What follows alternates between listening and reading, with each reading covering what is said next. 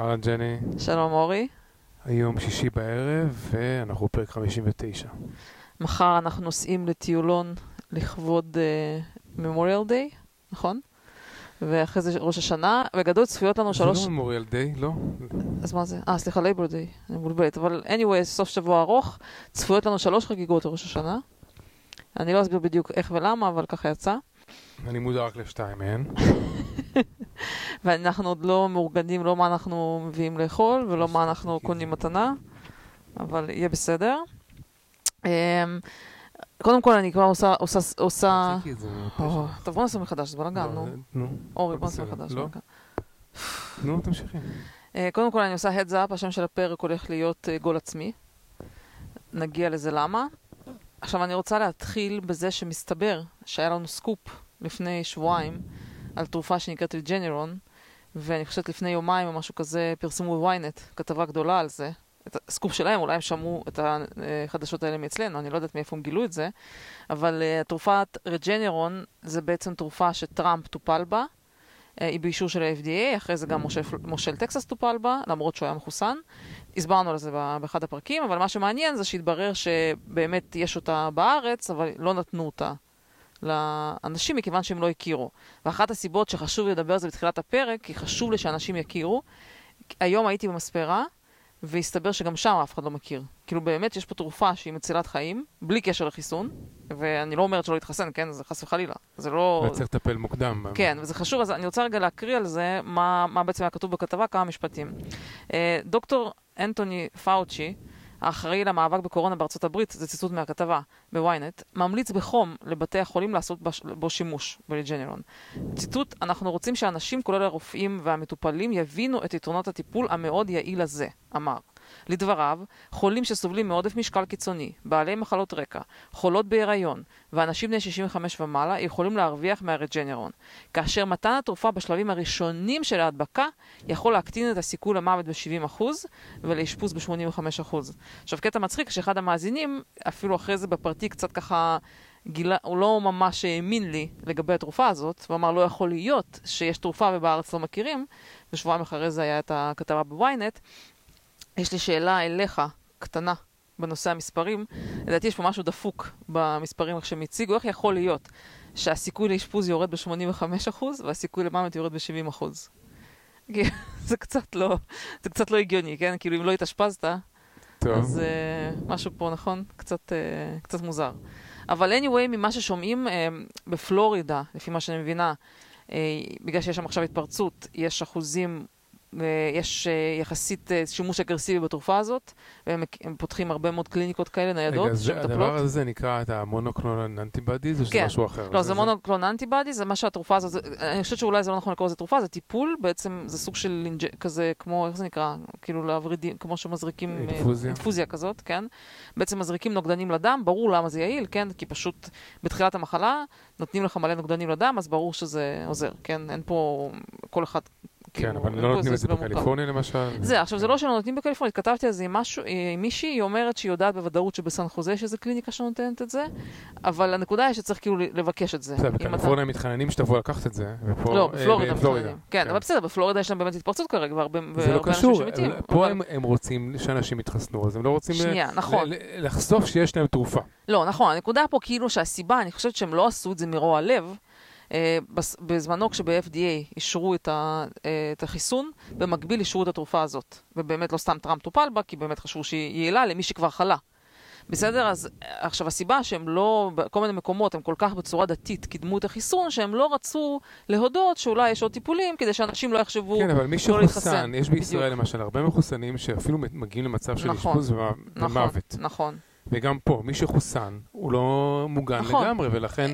זה שלא נותנים את התרופה, ויש אנשים בסיכון מכל מיני סיבות אחרות. זה שלא כן. נותנים את התרופה הזאת למי, ש... למי שחוסן, ופה בכלל, למי שפה. מי שחיובי צריך לקחת את התרופה. זה פשע, זה, פשע, ברור, זה רוצחים נכון? אנשים. לא צריך להגזים, אור, יש לך תמיד רטוריקה אוקיי, כזאת. זה, זה, זה יותר, לדעתי, סוג של um, חוסר תפקוד, כן? וחוסר תפקוד, הם כאילו נתקעו באיזה פינה כזאת שהם לא הצליחו לייצר מסג'ינג שלתחושתם לא פוגע בחיסון, למרות שלדעתי זה קשקוש, כן? אנשים לא מפגרים, אנשים מבינים שזה מונע את המחלה, וזה כשכבר חלית, אז אפשר לעזור. אבל anyway, היה חשוב לי שאנשים... רציתי להגיד לך שאני קיבלתי כן. טקסט מגבי ניוסם, מהמטה שלו. כן. שואלים אותי האם אפשר לסמוך עליי על זה שאני אעזור להם עם, ה Trump Republican אה, recall, נגד ה Trump Republican recall. כן. כן. ישר הם מאשימים את זה על טראמפ, כן? את ה recall. כל השטויות שניוסם עשה זה לא קשור, זה הכל בגלל טראמפ, כן? אז כן, we count on you to support governor Newsom by voting no. אה, אז אמרתי לא, שלא יכולים לסמוך עליי. ואז שאלו אותי, uh, may I ask uh, who you're planning to support? אז כתבתי, whoever will provide monoclonal antibody as early COVID treatment. מבחינתי, זה לדעתי, מה שהוא עושה זה פשע. זה שלא נותן לאנשים טיפול, זה לא הגיוני. באופן כללי, המושל, אני יכולה לדבר על זה קצת בהמשך. אה, שנייה, והתשובה שקיבלתי מהם... לא מתפקד, כן, באופן כללי לא מתפקד בשום נושא, לא רק בנושא של טיפולים. והתשובה שקיבלתי מהם זה שקליפורניה יש לה scientific review committee to ensure the safety efficacy of the vaccine. Governor Newsom agrees with the scientific consensus, the vaccines are safe and effective. כן, אני לא מבינה מה הקשר, זה לא קשור. מה הקשר כן. בין הווקסין? כן. מה זה קשור? מי שהתחסן וחלה... וכולנו מחוסנים אגב, כן? כן. כאילו, זה לא קשור. אז למה שלא יציעו את החיים שלו? כן, וגם מי שלא, מאיזושהי סיבה, היה מטומטם או לא מטומטם, יש לך טיפול, תיתן. למה אתה מסתיר טיפול ש... או לא מתאמץ לתת לאנשים טיפול שיכול להציל אותם? זה פשוט לא הגיוני. בגלל שדסנטיס עושה את זה. נמצאים, כן. אנחנו גם נמצאים באיזושהי נקודה שאנחנו מבינים שזה מרתון, המחלה הזאת. מחר יכול לצוץ וכבר עכשיו מדברים על איזה וריאנט שהוא פחות טוב. מי יודע מה יהיה? יש לך טיפולים, משתמש בהם. מה אתה משחק אותה, משחק אותה כאילו... אתה יודע, מנסה לעשות, מנסה לעשות כאילו messaging, יותר חשוב לך מה ה messaging מאשר להציל את האנשים. זה פשוט בעיניי לא סביר. טוב, עכשיו אני רוצה רק להגיד למאזינים חדשים, או כאלה שקיימים, לאור הסקופ הזה שעשינו לכם לפני שבועיים, אז אה, אני עובדת עכשיו על סקופ חדש שקשור לישראל וארצות הברית, אבל אני עוד לא מוכנה לדבר עליו, ויכול להיות שבפרק הבא יהיה סקופ מעניין.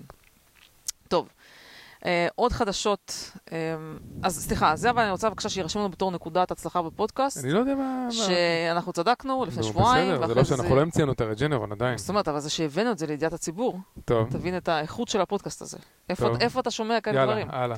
אוקיי, הדבר השני, שקצת יותר הישג אישי, שאני רואה את זה בתור הישג אישי, אז uh, אני אושיית טוויטר, כמו שאתם יודעים, אני, כל הידע שלי זה מהטוויטר, ויש uh, אושיית טוויטר עוד יותר ממני, שקוראים לו ראש עיריית מיאמי, פרנצ'ר סוארז, שעקב אחריי השבוע, אחרי שהתחנפתי אליו בלי בושה. ומבחינתי זה הישג שהוא ברמה של to frame it, כאילו להדפיס, כן. זה שהוא follows me, לעשות איזה NFT. יש את האנשים האלה, שאחרי שאיזה מישהו מפורסם עוקב אחריהם, הם עושים איזה טוויט, וואו, עם screenshot, אני לא מאמין, הוא עקב אחריי. זהו, אז יש לי טוויט, לא, ואז הוא עושה unfollow. בדיוק, זה החשב, אילון מאסק עשה איזה פעם trolling כן. למישהי שהתלהבה, אילון מאסק, תודה רבה לך שאתה עוקב אחריי, ואז עושה, יש כזה קטע אוטומטי, אילון מאסק unfollowed, כאילו, זה אומר כל פעם שהוא unfollows מישהו, כי הוא לא follows הרבה אנשים, כן. אז זה מופיע בתור טוויט. אה, באמת? כן, זה כאילו, זה היה פשוט מיידי, כי זה כאילו היה אוטומטי שהופיע. זה היה מצחיק. אה, כי יש בטוויטר נושא, הרי זה לפי אה, נושאים, ויש נושא שנקרא אילון מאסק. אז זה כאילו, זה שהוא עושה unfollow למישהו זה חדשות. טוב. אני חושבת שהוא עשה unfollow לעוד כמה accounts מעניינים שאני כבר לא זוכרת. טוב, ג'ני, יש לך לאיפה לשאוף אז. כן, יש לי... שאילון מאסק לא, עכשיו שנייה, רק שתדע, עכשיו, אני רוצה רק להגיד איך אני הצלחתי למשוך את תשומת ליבו של ראש עיריית מיאמי.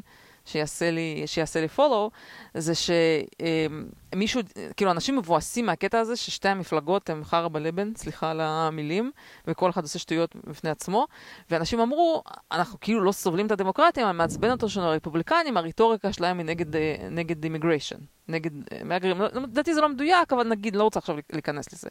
ואני הגבתי בטוויט הזה, שדווקא פרנצ'ס סוארז, שהוא גם רפובליקני, פרנסיס, שהוא גם רפובליקני, אוי, הוא באמת יעשה לנו follow, הוא ידע שאני לא אומר את השם שלו יפה, שגם, הנה, הוא רפובליקני, אבל הוא כן בעד immigration, הוא קובאני, והוא כל הזמן מדבר על חשיבות של immigration וכולי, אז הוא דווקא סבבה, ואז אה, אנשים התחילו לעשות לי לייק, כאילו יחסית זכיתי להרבה לייקים, אה, ואז אמרתי שבכלל, כאילו, מה שטוב אצלו, שגם הרטוריקה שלו טובה וגם מה שהוא עושה, כי הוא עושה הרבה דברים חכמים. ופה זה נראה לי שבר אותו, עשה לי follow. אבל לא עשה retweet. האם קובאנים הם באמת immigrants, אם הרי ביידן שולח אותם חזרה לקובה?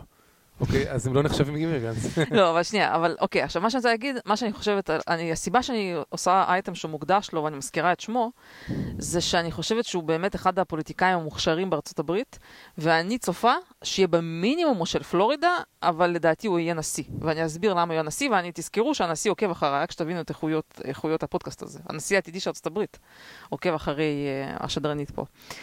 עכשיו, מה ש... מה ש... הקטע הוא כזה. בשביל להיות נשיא אתה צריך שילוב של שני דברים. א', אתה צריך ליצור קואליציה של כל מיני אנשים אה, שתומכים בך מכל מיני סיבות, ולהרכיב את הקואליציה בצורה כזאת שאתה לא מעצבן יותר מדי אנשים מסוימים, וכן קולע לנושאים שזה מעניין.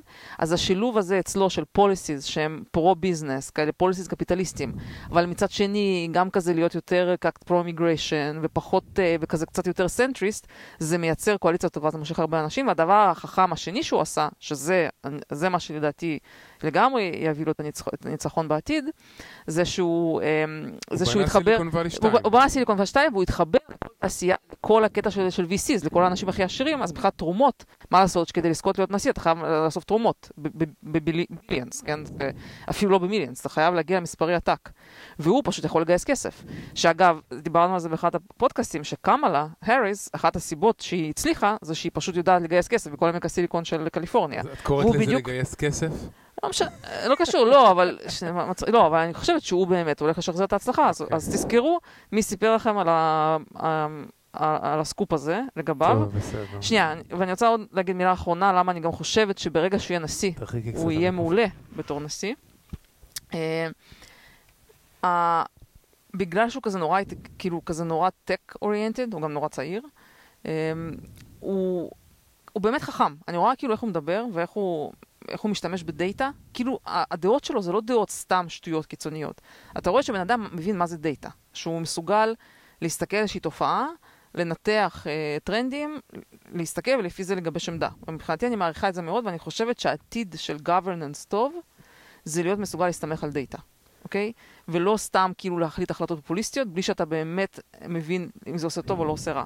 ואני רוצה להביא כמה דוגמאות של, אה, של איך אתה יכול להשתמש בדאטה בשביל לעשות כאילו governance טוב. אז היום היה ויכוח באחת הקבוצות על הפיטורים של המושל של קליפורניה, המושל הכושל. צריכים למצוא לו שם כזה, המושל הכושל. לא יודעת, אני אצא להדביק לו. ואני כתבתי שכאילו שצריך לפטר אותו, כי הוא נכשל במערכת החינוך בקליפורניה חלשה. אז מישהי כתבה לי, את כל הזמן אומרת את זה, וזה כאילו סוג של, כאילו האשים אותי שאני משקרת. ואז מישהו הלך והראה שזה מקום 37 מתוך 50, אוקיי? אז, ואנשים הגיבו, אבל אנשים בקבוצה הזאת אוהבים את מערכת החינוך של קליפורניה, הם מרוצים. ואז, מישהו, ואז היא אומרת, ומישהו כתב, 37 מתוך 50, תראי איזה מקום גרוע. היא אומרת, למה? זה בסדר, זה באמצע. עכשיו, היא כנראה תוצאה של מערכת החינוך בקליפורניה. בדיוק, אז אני אמרתי, כן, אולי אנחנו באמת נסתכל הפוך, מהסוף להתחלה, אולי זה דווקא מקום טוב. כאילו, ניו יורק מקום 12, פלורידה מקום 22, טקסס מכחישי המדע. מעל קליפורניה, עשר מקומות מעל, אומרת, למה זה לא רע, מקום טוב. עכשיו, ברור מה שקליפורניה עושה, לאור זה שהיא נכשלת כל פעם במספרים, היא גם עכשיו ביטלה את המספרים, נכון? מה היא עשתה? היא גם ביטלה מבחנים, ביטלה SAT, כי הם לא רוצים שיראו שהם נכשלים. עכשיו, זה קטע שמראה שאנשים בתחושה שלהם הכל בסדר, אבל כשאתה מאמת אותם עם הדאטה, הם פשוט לא מסוגלים לאחל את זה. אגב, לארי אלדר כל הזמן חוזר על זה, כן. שאחוז הילדים השחורים, אני חושב, בגיל כיתה א', ב', ג', שלא יודעים לקרוא, בדיוק. הוא מאוד גבוה. בדיוק. כן. אז אתה יודע, הם מרגישים שכן, נראה להם שניוסם נחמד, כי הוא אומר, המושל הכושל, כי הוא אומר דברים טובים, הוא כזה מאוד אה, חכם, והוא פרו-science וזה, אבל אם אתה מנסה לאמת ולהסתכל... הוא בעד החיסון, זה הכל. כן, הוא בעד החיסון, אבל כשאתה מנסה להסתכל מה הוא עשה ולאיזה הישגים הוא הגיע, אם אתה מנסה להסתכל על ה data, הכל כישלון. כן, עכשיו, אם אתה להתווכח, אתה יודע, אני אי אפשר, destroyed, אי אפשר להתווכח איתי בפייסבוק, אני נכנסת לזה, אני גומרת את האנשים. אז היא אומרת, אבל הסיבה שהחינוך בקליפורניה יורד זה רק בגלל ששינו את הדירוגים, כן, והם מסתכלים על הביצועים של האוכלוסייה החלשה. אז אמרתי, להפך, זה עוד יותר גרוע. גם במדד הארצי הם על הפנים, וגם במדד שהם קבעו לעצמם, הם הגדירו מדד שהם רוצים להצליח, והם נכשלו גם בו. לא הבנתי, אז כאילו, אחרי שאתה קובע לעצמך את הציון, לא מצליח, אני צריכה עכשיו לבחור בו? אז זה קטע שאנשים לא מסוגלים להתמודד עם, עם, עם, עם הדאטה. עכשיו, דבר שני שהוא מעניין, שאני בכלל בשוק ממנו היום, וזה לדעתי סוג של סקופ, מסתבר שהנתונים הכלכליים של Q3 עכשיו היו די גרועים. לא יודעת אם יצא לך לראות. ואחת הבעיות היה איזשהו משהו גרוע ב-GDP, כן? אז הסקופ שלי זה ש... אה, יש אה, משהו ש... יש ניו יורק פדרל ריזרב או משהו כזה הם קוראים לעצמם, היה להם איזשהו מודל שהם כל הזמן היו, זה נקרא Nowcast Model. במשך שנים היו עושים forecast של GDP, כן? כן. והם הודיעו שהם מבטלים את המדד הזה. כאילו, עכשיו מה שהם כותבים, הסיבה שהם מבטלים את המדד, את המודל.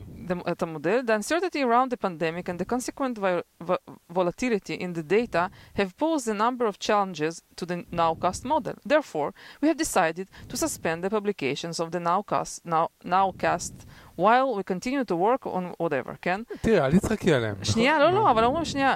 We find it odd now how the New York Fed did not suspend its now-cost model on the way up in late 2020, when a similar level of pandemic confusion was present. But when all the... כאילו, הם פשוט, מה, הם, מה לעשות? שהמצב לא טוב, והם מעדיפים פשוט לבטל את המודל מאשר להתמודד עם זה שהנתונים לא טובים. ובאמת אנשים אומרים שיש איזושהי בעיה, שאיזושהי קטסטרופה עם ה-GDP. אני אפילו לא מצליחה להבין עד הסוף, אבל היה עכשיו Jobs Report היום, שהיה כאילו פשוט משהו לא הגיוני.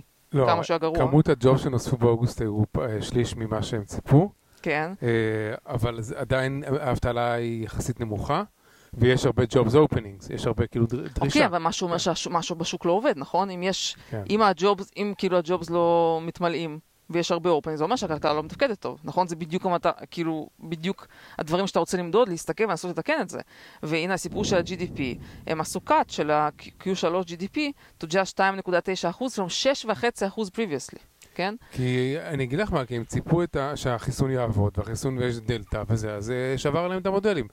כאילו, זה לא כל כך אה, קיצוני שהם, שהמודל לא כל כך עובד בגלל הדלתא. כן, אורי, מה לעשות? אבל שוב, אנחנו, אנחנו בקוביד כבר שנתיים, וההתחלה, כאילו הנקודה הגרועה הייתה אתה- אמורה להיות לפני שנה. אף אחד לא חשב שהדברים אורי, יחמירו, אורי, במיוחד עם אתה חיסון. לא אמור להעלים את הדאטה אם הוא לא נוח לך. מה לעשות? צריך להתמודד עם מה שיש. ו-government, שהוא במקום להתמודד עם הדאטה, הוא מעדיף להעלים אותו, התוצאה תהיה תוצאה לא טובה. זה לא ייגמר בשום דבר טוב. זו, זו הדעתי, אבל זה מה שהם עושים. טוב, אה, עכשיו, בהקשר הזה, עכשיו דרך אגב, באותו דבר, גם כן יש איזו תחושה אצל אנשים שביידן מצוין בקורונה. לא יודעת למה, יש איזה נרטיב כזה שהוא מטפל בקורונה. אבל שוב, לכו תסתכלו על ה data, יש היום יותר מתים ממה שהיה לפני שנה. יותר cases, הכל, הכל במספרים, כן, הכל כן. גרוע, נו מה לעשות? אני אגיד לך מה, כי אנשים זוכרים, לפי התקשורת, כן, שטראמפ היה נוראי, זה מה שהם זוכרים. נכון. ועכשיו אנחנו עם ביידן. כן, אבל בואו תסתכלו על ה data, מה אכפת לי מה הם עזבי את זוכרים? ה data, טראמפ היה נוראי. נכון, וביידן לא יכול מעולה, לא יכול להיות שביידן יותר גרוע. לא יכול להיות הדבר? גרוע מטראמפ נכון. שהיה נוראי. אבל זהו, לצערי שה data אומר אחרת, זה בדיוק הנקודה שלי. עזבי את ה data. נכון? בוא? נבטל אותו פשוט. טוב, אז עכשיו אני רוצה גם באותו הקשר, אה, דווקא להגיד עוד איזשהו מדד, אנחנו עכשיו מדברים על איך כאילו לעשות governance ו data, נכון? ולהשתמש ב data. אז עומר מואב, אני הגבתי לו היום שזה הפוסט הכי חשוב שהוא פרסם, והוא עשה לי love, אז יש לי עוד אה, מעריץ סודי. הוא גם לא, הוא גם חבר שלך בפייסבוק? כן, אה, אז אני אומרת, חוץ אה, מ- חוץ מ mayor של מיאמי, יש לי גם עומר מואב עושה לי love.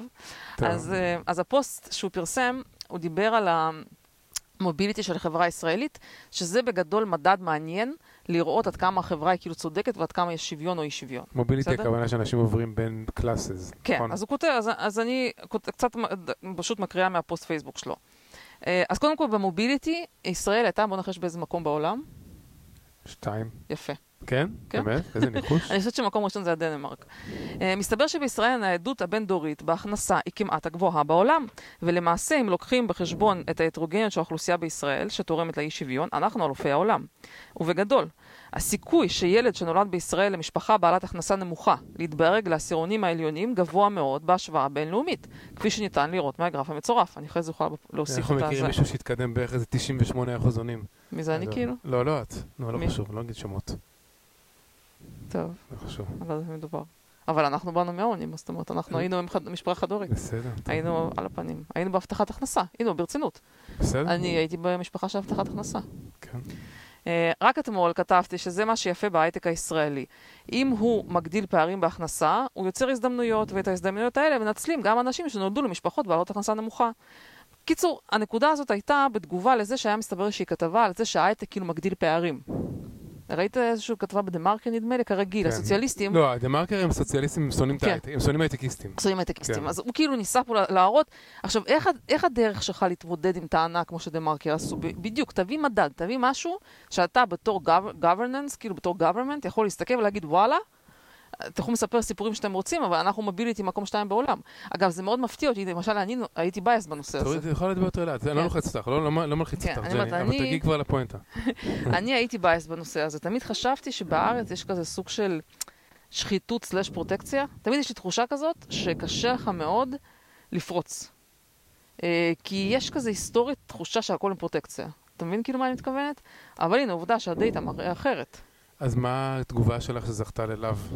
התגובה שלי הייתה שא', כתבתי שזה הפוסט הכי חשוב שהוא פרסם, אחד החשובים שהוא פרסם, ושתיים, שמעניין שבארצות הברית מסתבר שבמקום מאוד גרוע, איפשהו לקראת הסוף, שגם זה מפתיע אותי, כי אני חשבתי הפוך, ואמרתי לו שאני מופתעת מה, מהמקום של ארה"ב, כי דווקא האלפיון העליון, הם כולם מהגרים אפילו מהדור הראשון. כאילו, הרבה מהאנשים שהגיעו עם כלום, הפכו למיליארדרים. אבל מעמד הביניים כל כנראה אחד לא כזה, מצליח. יש, יש אה, מיליונים שנשארו ברמה. בקלאס הנמוך. בדיוק. כן. אז זה כאילו, דרך אגב, יכול להיות שאם תעשה את המחקר בנפרד על המהגרים, אולי אתה תראה תמונה שונה. אבל משהו ב... ב- כאילו באוכלוסייה המקומית, הם לא מצליחים לפרוץ, ואולי אפילו המקום, מצב שלהם כאילו מידרדר מדור לדור, כן. אני לא יודעת. טוב. אבל זה כאילו, זה מעניין, אז כל מי שטוען על אי שוויון, תסתכלו על הדאטה לפני שאתם קופצים כן. למסקנות. ואל אה, תאמינו לדה מרקר הסוציאל הקומוניסטים האלה. כן. שוב, אגב, אין פה, אני לא... אתה יודע, זה כמו product management. אחד הדברים המרכזיים שאנשים עושים ב product management, הם מבינים שיש לך אינטואיציה, אבל אתה חייב בסוף להסתכל על ה data וכאילו לנתק את כל ה bias ים שיש לך. למי שהם עבדו בשיטת דן אריאלי. לא, אבל הרבה פעמים אתה חושב דבר אחד ופשוט רואה את ה data משהו אחר לגמרי, וזה לא יעזור. אתה יכול כאילו לדמיין מה שבא לך, אבל ה data פשוט שונה. כן. טוב, אה, בקטגוריה של אה, החפירה הפילוסופית, קצרה, אני יכולה לחפור קצת? אה, לא יודע, ת- תעשי, תכיני נפשית את המאזינים, כן, אותי. לא, זה משהו קצר, אבל אה, יכול להיות שזה לא. כזה מעניין, אבל אני רוצה לשתף, אני רוצה. לשתף עם הקבוצה. כבר- כבר מס- מסתקרנים כבר לשמוע. כן, אז אה, יש לנו חבר בריטי שעזב, אה, שהם עזבו, משפחה של חברים שעזבו חזרה לבריטניה הקיץ, אני חושבת שחפרתי על זה בפרקים קודמים. והוא קצת עדכן מה קורה איתם עם החזרה לבריטניה. קודם כל, הם כאלה יחסית אה, דתיים, כאילו דתיים, לא יודעת, דתיים light. אז הם לא משתמשים ב social networks בכלל, אז כאילו זה כמו לקבל מכתב, אמנם הוא שלח מייל, אבל זה כמו לקבל מכתב פעם בחודש. כאילו כזה מגיע מייל עם מפורט, עם כל הסיפור, עם תמונות, וזה מרגש. הוא גם שם אה, מצגות כאלה. כן, כן, כאילו, זה. אותי זה מרגש לקבל את זה, אה. אני ממש, ממש שמחתי. וזה היה מאוד אופטימי, הולך להם טוב, וזה מאוד, מאוד היה נחמד לראות את המצב שלהם. ועניתי לו כל מיני סיפורים, לא משנה, אבל אחד הדברים שאמרתי לו, שאני חושבת שקיבלתם החלטה טובה בזה שחזרתם לבריטניה. ואז הוא ענה לי, הוא אומר, אני מאוד מאוד סקרן לדעת למה את חושבת שקיבלנו החלטה טובה, כי אני תמיד מסתכל עלייך ועל אורי בתור אנשים היחידים שבאמת מצאו בארצות הברית בית. כאילו, אני מרגיש שאתם הכי השתלבתם פה, והחלטתם ללכת על אזרחות, ולא כמונו שבסוף כאילו קיבלנו רגליים קרות, והיה להם אינטרוויו לאזרחות, והם פשוט יום לפני זה ביטלו והחליטו לחזור לבריטניה. פשוט לא היו מסוגלים נפשית לקחת את האזרחות. ואני רוצה לשתף מה התשובה שעניתי לו. כן? אוקיי, מה התשובה? אז אמרתי לו, ש... דרך אגב, אחת הסיבות שכולם חושבים שנורא, הש- שנורא השתלבנו פה, שיש לנו דגל ארה"ב על הבית. לא, לא, כולם בשוק מזה, אורי. לא, אבל אני אגיד לך אנשים מה. בשוק מזה. הוא לא, הוא לא יודע שיש לנו דגל. לא, אבל אמנדה, היא שאלה, תקשיב, הם עברו ליד הבית, זה חברים אחרים שלנו. הם עברו ליד הבית שלנו, והם לדעתי ראו את הדגל, ואז היא, היא ניסתה לברר אם כבר קיבלנו אזרחות, כי זו הסיבה היחידה שהם החליטו להסביר, הצליחו להסביר שאנחנו... לא, אבל אני אגיד לך מה, כיס כן, הזה, הרי כן. הלכנו איתו לאכול איזה פנקק אה, לפני שהם, מה שזה היה, לא משנה, לפני שהם אה, חזרו. אוקיי. ואז אני זוכר שאמרתי בשיחה הזאת, משהו על משהו, למה אני אוהב את אמריקה, משהו כזה, אז אמרתי לו, בגלל שזו המדינה הכי טובה בעולם. זה מה? שאמרתי, ולדעתי זה מה שהוא זוכר, מה תפסיק לבייש. ישראלים, מה. אני אעשה? קשור, בסדר, אנחנו... ה constitution, ג'ני, הקפיטליזם, בקיצור, מה לעשות? טוב, לא חשוב, אבל אה, שוב, בכל מקרה, הם חברים נורא טובים ואני אוהבת אותם, וזה זה לא משנה כרגע מה כל אחד חושב, אני רוצה להגיד לך מה התשובה שאני עניתי. התשובה שלי הייתה, כן. שאני חושבת שהיום אנחנו ב... בחברה שיש לך multiple identities, יש לך מלא זהויות, וזה לא בא אחד על חשבון השני. אתה יכול להיות חלק, אה, כאילו, מעמק הסיליקון, ולהרגיש חלק מאיזה תרבות הייטק אה, כזאת עולמית, ואתה יכול להיות באיזה spirituality או יהודי, ולהיות בתרבות יהודית, ואתה יכול להיות ישראלי, ואתה יכול להיות אמריקאי, וזה לא אחד על חשבון השני.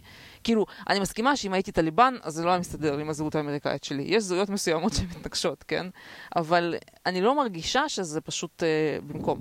פשוט מרגישה שכאילו נהייתי יותר עשירה, ויש לי יותר אה, טוב, אני שכחתי פנימיות כבר- יותר שכחתי מעניינת. איפה אנחנו בכלל, באיזה באיזה בחפירה הקשר. פילוסופית. חפירה של למה? של למה השתלבת באמריקה, את חושבת?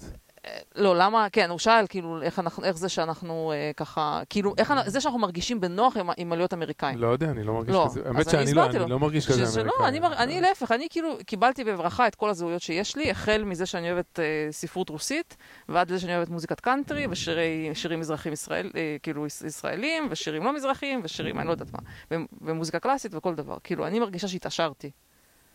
התעשרתי כאילו בתרבותית וספיריטואלית. טוב, בסדר. טוב, זה החפירה. אוקיי, יופי. טוב, רגע, זה רק אה, דברים שלך כאילו? אני לא מבין, מה אנחנו מדברים? אה, מה שאתה רוצה, בבקשה. אה, יש לי הרבה דברים מעניינים, אבל... כן, אין לי הרבה דברים ממש שלא עשיתי לי אוקיי. רשימה, אבל רציתי לדבר, לצערי, על הנושא שאת לא אוהבת, על התרופה לסוסים. או, בבקשה, אני מבקש ממך זה אמור להיות לסוף. אפשר לשמור את זה לסוף? למה לא, לסוף? כדי. שאף אחד לא ישמע את זה? לא, להפך, שאנשים ידלגו. לא, זה לא תרופה לסופסים. אני רוצה לדבר על ג'ו רוגן ועל- ועל ההבראה הפלא שלו, מישהו שכאילו הבריא מקורונה, ומה? הדברים שהוא השתמש. כי זה כאילו לא מתאים טוב, תירגעי, עכשיו. אולי אני רוצה להגיד משהו, טוב. למשל מאחד מהטוויטים שאני אה, שמרתי, שהוא לא פוליטי בכלל, זה על תחום ההשקעות. כמו שיתפתי איתך את זה, את הטוויט הזה. אוקיי. את תחום ההשקעות בסיליקון וואלי. מישהו בשם, לא יודע, דליאן, כן? כותב ככה. לא מישהו בשם, מישהו מוכר. שעבר? אבל לזה, שעבר למיאמי. בסדר, הוא כותב Most of Silicon Valley, we love to invest in technology, כוכבית, סטארט-אפ, שתי כוכביות, changing the world, שלוש כוכביות, כן? זה כאילו ה-VCs, כן? כן. עכשיו, מה זה הכוכבית, שתי כוכביות, שלוש כוכביות? טכנולוגי כוכבית, הכוונה software only that runs on AWS, definitely no science or hardware that is too risky. כן. אה, שתי כוכביות של סטארט-אפס זה I need to have a 1 million dollar ARR plus growing 15% months over month minimum. כן. נכון. והשלוש כוכביות של Changing the World זה making niche enterprise workflows more efficient, שזה בערך איזה 90% כן. מהסטארט-אפים. כן, זה, אה, אני תמיד חושבת שעמק הסיליקון זה סוג של אה, כזה מעגל סגור של דברים שמפרנסים את עצמם. אתה יודע, יש איזו חברה כזאת, אה, סארס כזה, ויש עוד כל מיני כלים לסארס, כאילו הכל אה, מזין את עצמו. יש פה כלכלה שלמה של דברים שבוא נגיד אם לא יהיה אותם, כנראה שאף אחד לא ישים לב. אגב, הדליאן הזה, אני חושבת, לא יודעת אם הוא משקיע או שזה החברה שלו, של הייצור בחלל. זוכר שדיברנו על זה באחד הפרקים? כן. של, הוא- כי הוא באמת מתעסק במשהו מסובך, ומה לעשות, זה פשוט ליגה אחרת, אבל זה הדרך להפוך לאילון מאסק, ולא מישהו שאחרי זה... לא שאני מזלזלת, כן, כל הכבוד לכל כן, מי אבל שעושה זה נגיד, משהו אגב, מין. נגיד בדיוק מאנדיי למשל, כן? כן, זה בדיוק סוג של חברה של enterprise niche כן, workflows. אבל אורי, אתה צריך כן? להבין משהו שישראל, קודם כל, זה הרבה מהחברות הישראליות, מה לעשות, שהם לדעתי הם יגיעו לליגה הזאת, אבל יותר קל להם להיות באזורים האלה. כי אין לך מה לעשות, אתה לא, אתה לא נאסא, בסדר, אני אומר שהחברות יגיע. הישראליות הם אה, באמת הבינו את הטריק קצת- נכון. קצת לפניו, הוא- הוא קלט את זה עכשיו. נכון. מי שהקים את לא, מאנדיי נכון. הבין את זה קצת קודם. לא רק כן. מאנדה, כן, אבל זה נכון, יש, יש הרבה חברות. ג'יי פרוג, אני יודע מה עוד כן, יש שם, בסדר, כן. כאילו אין פה, זה עדיין יפה מאוד שהן מצליחות. אמ, טוב, אה, מילה על חדשות סן פרנסיסקו, יש לנו בכל פרק, נכון? קצת חדשות סן פרנסיסקו. אז בטח אתה יודע על חדשות אני מדברת. כן. סן פרנסיסקו הגתה תוכנית גאונית בנושא הזה של governance, אם אתם רוצים ללמוד אה, זה, תלכו לסן פרנסיסקו. לא, האמת שהם עושים עכשיו- עבודה מצוינת, כי צריך פשוט לכתוב ספר על כל מה שהם עושים, ולעשות הפוך. לא, ודבר נוסף, אני חושבת שהייתי עושה בן מעבודה בגוברמנט, כל מי שקשור לזה, כן? זה כאילו פרמננט בן, הרחקה לצמיתות. אז מה הם עשו? הם עשו עכשיו תוכנית שמי ש... אה, מי שיסכים לא לראות, לא, הם זיהו אנשים אנשים שמודעים לזה שהם יכולים... טריגר, אנשים שהם טריגר הפי. אנשים שככה בטעות יוצא להם, בטעות נפלט להם כדורים. אז הם אמרו שאם אתם לא תראו, מי שלא יראה, כל חודש יקבל 300 דולר. זו התוכנית, כן? עכשיו, אנחנו דיברנו הרבה על נושא של אינסנטיבס בפודקאסט הזה, ומסתבר שיש סיפור מפורסם, שהייתה תקופה שבניו דלי, בהודו, בעבר, היה מתקפת אה, נחשי צפה, או לא יודעת, נחשים ארסיים. וממשלת אה, בריטניה החליטה לעודד את הטיפול בנושא על ידי זה שאמר שכל מי שיביא נחש מת, הולך לקבל כסף. באמת, בחודש הראשון הייתה הצלחה מסחררת, הרבה אנשים הביאו ובאמת נחשים נעלמו, ואז בעצם, זה לא רק, המצב לא רק החמיר, זה ממש כאילו נהיה קטסטרופה. למה? כי אנשים התחילו לגדל נחשים כדי לקבל כסף מממשלת בריטניה, ואז הם נאלצו לעצור כן. את הניסוי המסוכן. כאילו, מה המוסר השכל? שהכל אינסנטיב. אם אתה נותן אינסנטיב דפוק לאנשים, אתה מקבל תוצאה דפוקה. כן? איך זה נקרא? win, uh, play stupid games. לא- רגע, שנייה, play, play stupid game, win stupid prices, כן? אז פה, במקרה של סן פרנסיסקו, יכול להיות שבחודש ראשון יהיו כמה אנשים שלא יראו, ואז כל היו"רים מכל ארצות הברית יגיעו לסן פרנסיסקו לקבל, אה, לקבל מלגה. זה מזכיר, תמיד, תמיד יש את הדמות, את לא מכירה את הדמות הזאת, יש, יש בסדרה פוטרמה כזה רובוט, מהרובוטים הרעים, שכל הזמן אה, הוא חייב לדקור יש לו כזה אינסטינקט לדקור. החדשות האלה הזכירו לי את הרובוט הזה. בקיצור, זה פשוט באמת, אה, כאילו, יכולתי לקרוא לפרק בועת רק על סמך הסיפור הזה, זה פשוט רק, אה, רק בסן פרנסיסקו. ועוד נקודה, שמישהי היום כתבה משהו מעניין, לגבי זה שהיא דיברה עם חברה שלה, משהו כזה, בסן פרנסיסקו, והיא אמרה שהיא שוקט כי היא גרה בשכונה טובה, והיה ירי בשכונה שלה, וזה כמעט פגע בנכדה שלה. כן? כאילו, היא בהלם כי היא התרגלה שבדרך כלל כשיש בעיות פשע וסמים וחסרי בית, זה בשכונות מאוד ספציפיות של סן פרנסיסקו ולא באזורים כאילו היקרים. זאת נגד צמצום פערים, ג'ני? שנייה, רגע, להפך. ואז היא כותבת, והיא אמרה שזה הזמן להסביר לאנשים מה זה נקרא לימוזין, איך אומרים באנגלית לימוזין? Limousine liberal. For those not familiar, a limousine liberal, זה הגדרה מוויקיפדיה. נו, כזה אחד שרוצה לראות את הפשע מהחלון. is someone who has liberal progressive views, but is isolated from the downstream consequences of their beliefs. Example, supporting decriminalization of drug dealing while living in a nice neighborhood. כאילו, מה שעצבן אותה, שהיא התקשרה כאילו להתלונן, אבל אני גרה ב nice neighborhood. Neighborhood, איזה יכול להיות שירוץ לי? כאילו, אתה יודע, והיא תמכה בכל השטות הזאת, בכל השטויות. זה כאילו, לא קוראים לזה, הסצנה, זה ליברל שיושב בלימוזינה שלו, הוא עובר בשכונת עוני, כן. אבל הוא מוגן כאילו בתוך הלימוזינה, הוא מוגן, אבל הוא גם זה שבסוף תורם כן. לכל הפוליטיקאים שעושים את הדברים האידיוטיים האלה. כן? ואנשים כל כך התעצבנו, כי באמת בסן פרנסיסקו יש שכונות מסוימות שבהם כאילו ויתרו עליהם. תחשוב בן אדם שקנה שם דירה פעם, ופשוט כאילו החליטו שזו שכונה שהופכת לקמפנט כזה של חסרי בית, ולא אכפת להם מאנשים שגרים שם.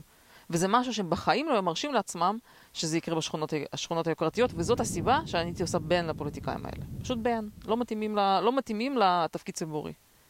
אה, זה מזכיר אגב בשיקגו, זוכר שהיינו? שיש להם את האזור הזה של הלופ, שהכל שם מצוחצח ויפה, וברגע שאתה יוצא מהלופ, שם זה כאילו ממש gangs. פשוט קטסטרופה. כן, אבל אם אתה במרכז שיקגו, אתה בטוח שזו העיר הכי יפה בעולם. לא יודע. טוב, חדשות ביידן? נעבור לפינת חדשות ביידן. טוב, אה, אני יכולה לסכם את זה. אה, יש לי משהו בקטע הזה, אם מישהו יסתכל בשעון מעניין. כן, גם לי יש מעניין. שנייה. בוא, אבל שנייה, רגע. קודם כל, לסיכום, במשפט אחד, ביידן מתפרק. ההתפרקות ממשיכה. לא יודע, לא אל תצחקי כל כך מהר. אוקיי, אה, שנייה, יש לי אה. פואנטה שהיא תפתיע אותך. בסדר, אבל הצחקוק שלך אה, לא במקום, בסדר. צודק, אוקיי, נו, אז מה רצית? אוקיי, אז מה שאני צריך להגיד, שדברים מעניינים, שהיה את השיחה, שמסתבר, אם אתם זוכרים, שטראמפ הרי אימפיצ'ט על שיחה שהוא עשה עם נשיא אוקראינה, על זה שהוא אמר שם דברים שכאילו טענו שזה לא בסדר, אז מסתבר שביידן ניהל שיחה דומה. עם נשיא אפגניסטן, שבו הוא ניסה להגיד לו, תשמע, המצב לא טוב, אבל אנחנו צריכים לגרום... שצריך להציג את זה כאילו שמנצחים את הטליבן, למרות שזה לא האמת. זה לא כן. האמת, אבל אנחנו צריכים שזה ייראה, זה לא נראה טוב, כן? זה כן. הבעיה פה, זאת אומרת, הפוליסי שלו זה לא מה באמת. וזה הדלפה שלא הייתה אמורה כן, לצאת, כן. כן, אבל הקונספירציה שאומרת, מי זה שמדליף נגד ביידן? מה זה המאבק כוחות שקורה מאחורי הקלעים, שגורם לזה שיש הדלפות נגד ביידן? וכולם אגב חושדים, מי החשוד המיידי בהדלפות נגד ביידן? מי, קמאלה? לא, אובמה. אבל עזוב, זה, זה, לא, זה לא הסיפור לדבר עליו. עכשיו, מה שמדהים פה, שזה סקופ, סקופ שבזמנו חודשים עסקו בו, במק, במקרה של טראמפ, והיה impeachment, ופה ה-CNN אפילו, אפילו לא עשו לזה אייטם אחד, הם כאילו לא שמו לב. לא, אבל אני אגיד לך משהו, סקוט אנמס דיבר על זה. כן. אם ביידן רצה לייצר מצב כאילו שיראה שהטליבן אה, לא מנצח, כן? כל זה במטרה שהיציאה מאפגניסטן תהיה יותר חלקה. כי אם, אה, אם אה, היו יודעים שהטליבן מנצח יותר, יכול להיות שהכל היה מתפרק הרבה יותר קודם והיה הרבה יותר אורי, דם. אורי, הטעות שלך שאתה חושב שביידן רצה משהו. הוא רק רצה שלא יהיה לו כותרת, רצה, רצה, לא רצה, כן רצה. היה לו רק רצה שיהיה לו תמונה יפה בעיתון, זה מה שהוא רצה. תעשה לי טובה, תפסיק לשחק אותה, זה באמת.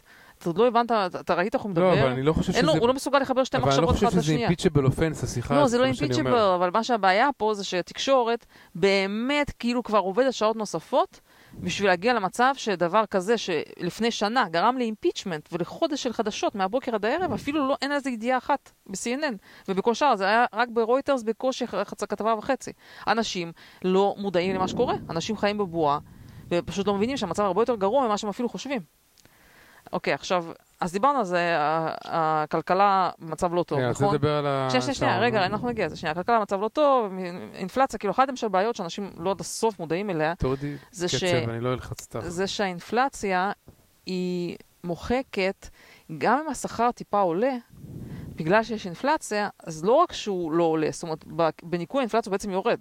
יש בעיה של תקיעה בהכנסות של ברור, ה... אינפלציה זה סוג של מס. בדיוק. ומי שבעיקר נפגע מזה זה דווקא השכבות החלשות, מכיוון ששוב, שאין להם אסטס. מי שיש לו assets... בדיוק, מי שיש לו asset זה מצב מעולה, הביטקוין שלנו עולה, הקריפטו שלנו עולה, הנדל"ן כולו עולה, הבורסה עולה, כן? אבל מי שאין לו, הוא הכי מסכן פה, הוא נדפק. ואנשים פשוט לא קולטים מה שהביידן הזה עושה. עכשיו, ודיברנו על הקורונה, הקטע המעניין, ש...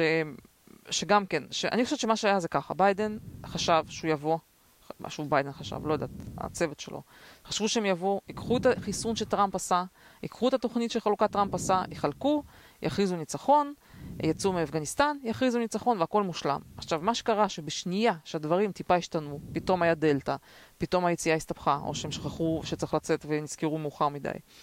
ואין להם, שים לב אורי, שאין להם כלום. זה פשוט מדהים עד כמה הממשל הזה לא מצליח לייצר אפילו הישג אחד שהוא לא דיבורים. בדיקות בקושי עושים. תראי, קודם כל היציאה אה. מאפגניסטן, אי אפשר להגיד שזה לא הישג. עשו את זה גרוע, אבל זה לא אומר שזה לא הישג. קודם כל, קודם כל, מה לעשות- לעשות שעשה גרוע? זה עשה גרוע. זה לא... עשה המון. מכלום. אני לא יודעת. לא. יודעת. למה? למה זה עדיף מכלום? לא מלהישאר- ברור. מלהישאר באפגניסטן. אני לא יודעת, תקשיב, אורי, עכשיו הנה אמרו שהם התחילו לעשות, הכניסו, הביאו אנשים שהם לא הספיקו לבדוק אותם. עכשיו חלק שלחו חזרה, איזה שניים שלחו חזרה כי יש חשד שהם קשורים לטליבן. יש כאלה שהגיעו עם ה- ילדות שהם התחתנו איתן. משהו כן, כן. כאילו, ומסתבר שכל, האינט- דווקא המתורגמנים, הם לא הביאו אותם, ולפי איך אנשים גילו את זה, שהם פתאום פרסמו שהם מחפשים מתורגמנים. אז אמרו, רגע, אתם אמרתם שהבאתם מתורגמנים, אז איך אתם צריכים מתורגמנים עכשיו בשביל לעזור להם להשתלב? כן, משהו פה לא מסתדר. אורי, היה כאוס מוחלט, ולך תדע איזה נזק הם גרמו עם זה. אני עוד, עוד טוב, אוקיי, מה. הפואנטה שלך, ג'ני? הפואנטה שלי הייתה, שאני רוצה רק להסביר עד כמה המצב שלו גרוע, כן? שגם כל הפתעה שקרתה, הם לא הצליחו להציג אף פתרון. זאת אומרת, לא הצליחו לעשות חיסון כן, שמותאם מבחינתך לדלתא. המצב שלו גרוע, מבחינת התומכים הדמוקרטים הוא לא אבל גרוע. הנה, אני מנסה לשכנע- תגידי כן. מה אני לא צודקת. הדלתא משתולל, אנשים מתים, לא הצליחו להביא אה, התאמה לזה, אה, כאילו חיסון מותאם לדלתא. לא הוציאו חיסון לילדים למרות שכולם לוחצים. ב-FDA עכשיו מתפטרים אנשים בכירים בגלל שהם לא מוכנים לבוסטר הזה. אורי, יש לו הכל כאוס. אם עכשיו אצל טראמפ היה מישהו ב-FDA מתפטר, היה פה עכשיו צעקות, "אה, הורס את לא המדע, הורס את. הזה. עכשיו, הנקודה היא כזאת. אה, ובאמת פה, וזה, כל זה, בזמן שהתקשורת מוכנה לעשות הכל. הם כאילו נשכבים בשבילו כבר, כבר לרמות בושה שאין, והסיפור הזה של הבדיקת אה, שעון. בעצם מה שקרה, אתה רוצה לספר על זה? עם הסיפור של הבדיקת שעון? לא, מה שאני ראיתי, אני- זה מה שיש לי. מה שקרה שהיה את הטקס שהגיעו החללים מאפגניסטן, ה-13 חיילים האלה, וחללים והביאו אותם לטקס, את הארונות שלהם, וביידן היה שם, ובזמן הטקס ביידן כמה פעמים מסתכל בשעון שלו. אה, וכאילו, זה בגלל שהוא לא יודע איפה הוא נמצא, כנראה הוא עשה את זה. לא יודעת כן. מה הסיבה, whatever, אבל לא, ס- זה obviously, אם אתה נשיא ברור. ברמת competency סביר, אתה לא תעשה כזה דבר בחיים. בסדר, מאותה. סיבה שהוא כאילו נרדם עם בנט, כי הוא לא יודע איך זה נראה, הוא לא הבין איך זה נראה. זה נראה כאילו שהוא נרדם. כן, אבל אני מניחה שהיועצים שלו לא חשבו לתת לו עצה לא להסתכל בשעון, כן? כאילו, אתה לא יודע. משנה, אז אני- מה שרציתי להגיד, אני לא רוצה- לא אה, לקחת יותר מדי זמן, אז- USA Today עשה לזה fact check על הדבר הזה, מהמם. וה fact שלו- שלו היה אה, partly false, כן? מהמם. ועל זה ש... ו- לא, וגם קראו, יש את הגול, קוראים לזה gold star families, קראו להם מאיזושהי סיבה שהם שיקרו, כאילו המשפחות התלונ- התלוננו על זה שהוא הסתכל, ואמרו שהן כאילו משקרות, המשפחות, כן. שזה לא נכון. אז בקיצור, אז יש את יש התמונה, וה fact check אומר partly false, ואחרי זה הם הוציאו correction, יותר מאוחר, שכתוב, This story was updated September 2nd to note that Biden checked his watch multiple times at a dignified transfer event, including during the ceremony itself. The rating on this claim has been changed from partly false to missing context. לא הבנתי, אז עכשיו מה הקונטקסט? מה הקונטקסט החדש? איך אתה יכול להסביר את זה שבן אדם עומד בהלוויה ומסתכל בשעון? חוץ מזה שפשוט, אה, לא יודעת, היה משעמם, רצה לברוח, לא כיבד מספיק את האירוע, אני לא יודעת מה. כן, איזה קונטקסט איפה יכול להיות לזה? הקונטקסט חסר? לא, כן. תראה, הקונטקסט היחידי יכול להיות שהוא מקבל הודעות של אה, תכופות בשעון הזה, ואולי הוא קיבל, ש... אתה יודע, אבל זה באמת קשקוש. אבל זה בדיוק הדוגמה, שאיך התקשורת סוחבת את המים, זה בלתי נסבל. הם לא אמורים לעשות את הדברים האלה. לעשות fact check שקרי, נו, זה- בסוף זה כל הזמן, אתה ג'ני. מה את רוצה? נכון? אבל זה ממש, איך אנשים... הרי, הרי כשטראמפ אמר שב, לפני שהחיסון, שהולך להיות חיסון, אז הם עשו fact check שזה שקר, שהולך להיות חיסון, כן? אז הנה, אז עכשיו אני, אחרי שסיפרתי לכם את כל סיפרנו לכם את כל הסיפור, אז אני מגיעה לסיבה שרציתי לקרוא לפרק הזה גול עצמי, ואם עד עכשיו היה לנו פרק על פשע המאה, היה לנו פרק על גניבת המאה, עכשיו אני רוצה לדבר על טעות המאה. אז הרפובליקנים למה את רואים... עושה את הכל דרמטי כל כך? מה עשו זה דרמטי? לא, אל סתם. הרפובליקנים רואים את ביידן מתפרק. ובאמת, יש להם עוד שנה בחירות, וזה no brainer של uh, לעשות uh, נו גל brainer אדום. זה השם השני של אה, ביידן. לעשות גל אדום, להצליח לקחת uh, מקומות, כי באמת, פשוט uh, יש לו approval rating נמוך, וגם בתחום של כלכלה, גם בתחום של יחסי חוץ, אי אפשר למצוא נקודת אור, כן? גם אנשים מאוד לחוצים על הסיפור של הקורונה, זה מעצבן שלא חוזרים לשגרה. ובמקום לשבת ואתה יודע, לחכך ידיים ולהגיד יופי, סיימנו, ניצחנו, תודה רבה, אנשים חושבים איזה מדיניות נעשה, משהו כזה, שיהיה כל כך גרוע, שיש סיכוי שבכל זאת נפסיד, נפסיד, נפסיד בבחירות. כאילו יושב אותו רפובליקני אידיוט ומחפש לעשות משהו מפגר. ואז יש רעיון גאוני. לרפובליקנים של טקסס פתאום עלה הקונספט המדהים של למה שלא נאסור הפלות? איזה יופי של רעיון, כן? עכשיו, למה אני כל כך דרמטית על זה? את באמת דרמטית, היא לגמרי הוצאת את כולם מהקונטקסט עם כל- שנייה, עם כל לא. הפתיחה הדרמטית שלך. רגע, למה אני כל כך דרמטית על הנושא הזה? מכיוון שאני חושבת שההחלטה הזאת זה הסוף של הברית, כמו שאנחנו יודעים אותה, ותכף אני אסביר למה.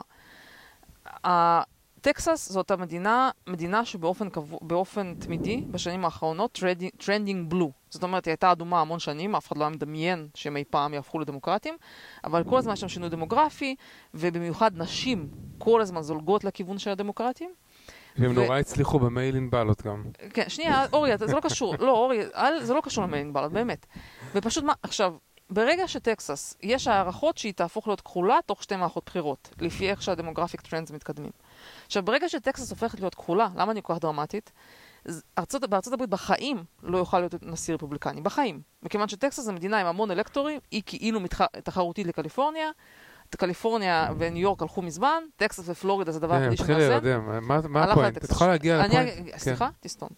עכשיו, אה, זה מה, שאלה של טקסס החליטו, הם קידמו את הפיכתה של טקסס לכחולה, לדעתי מערכת בחירות אחת לפחות, יכול להיות שאפילו מערכת בחירות הבאה.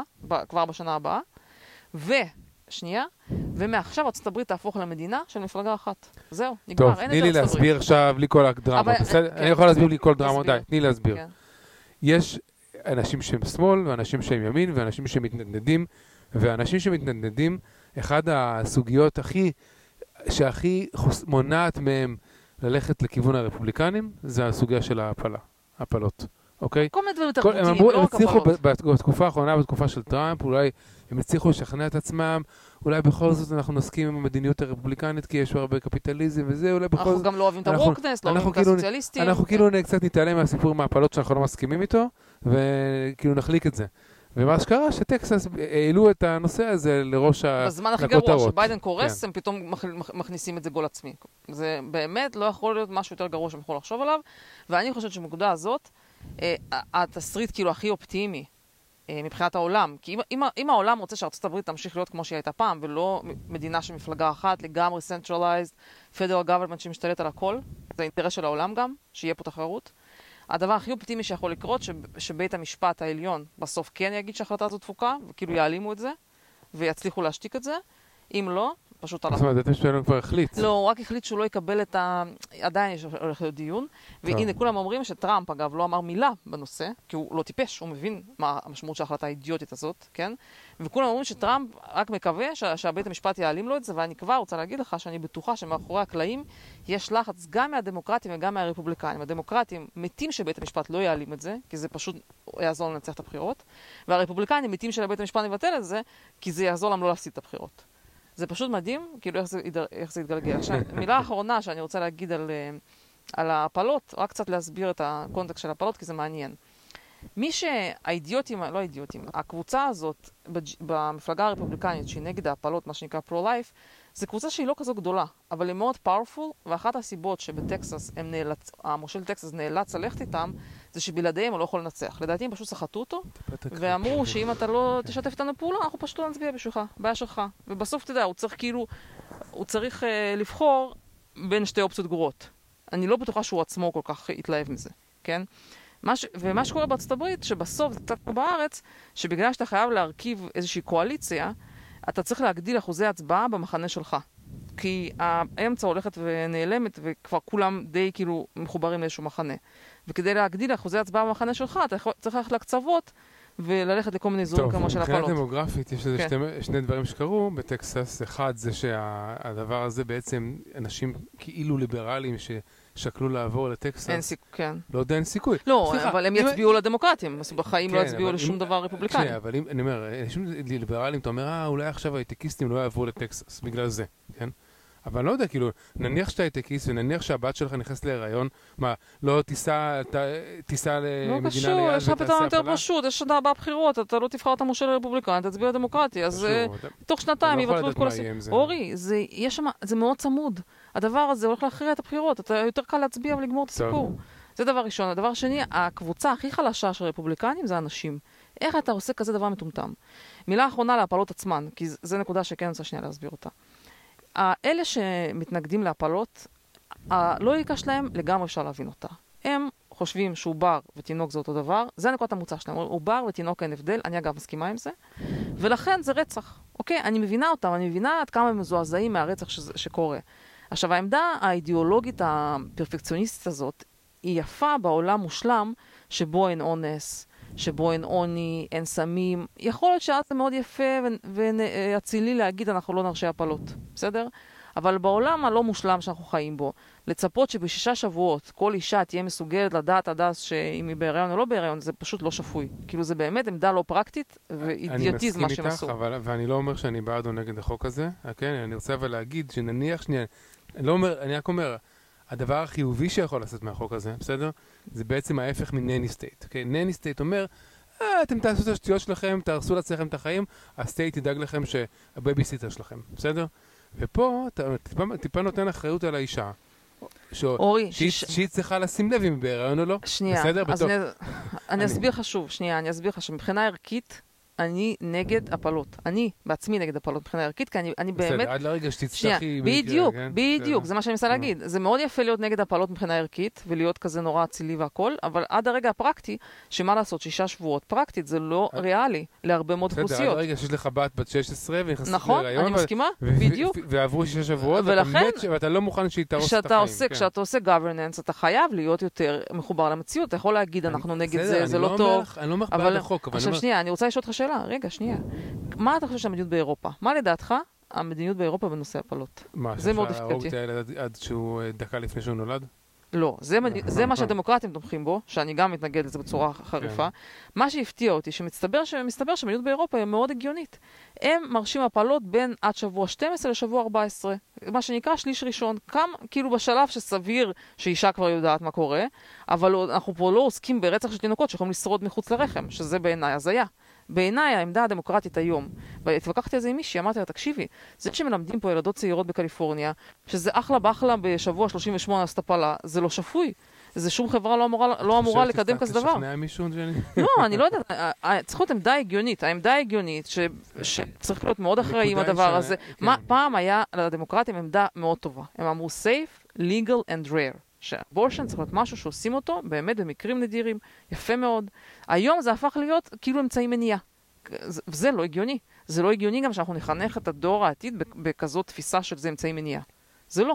ג'ני, יש את, אה, הרבה אנשים, בעיקר נגיד ישראלים שמאלנים פה, כן, שאני פשוט, זה מה שאני מכיר יותר, כן, שיש להם דעות שהם פשוט נטבעו, נטבעו במוח שלהם לפני איזה עשר שנים, או סליחה, עשר, שלושים שנה, משהו כזה, כן?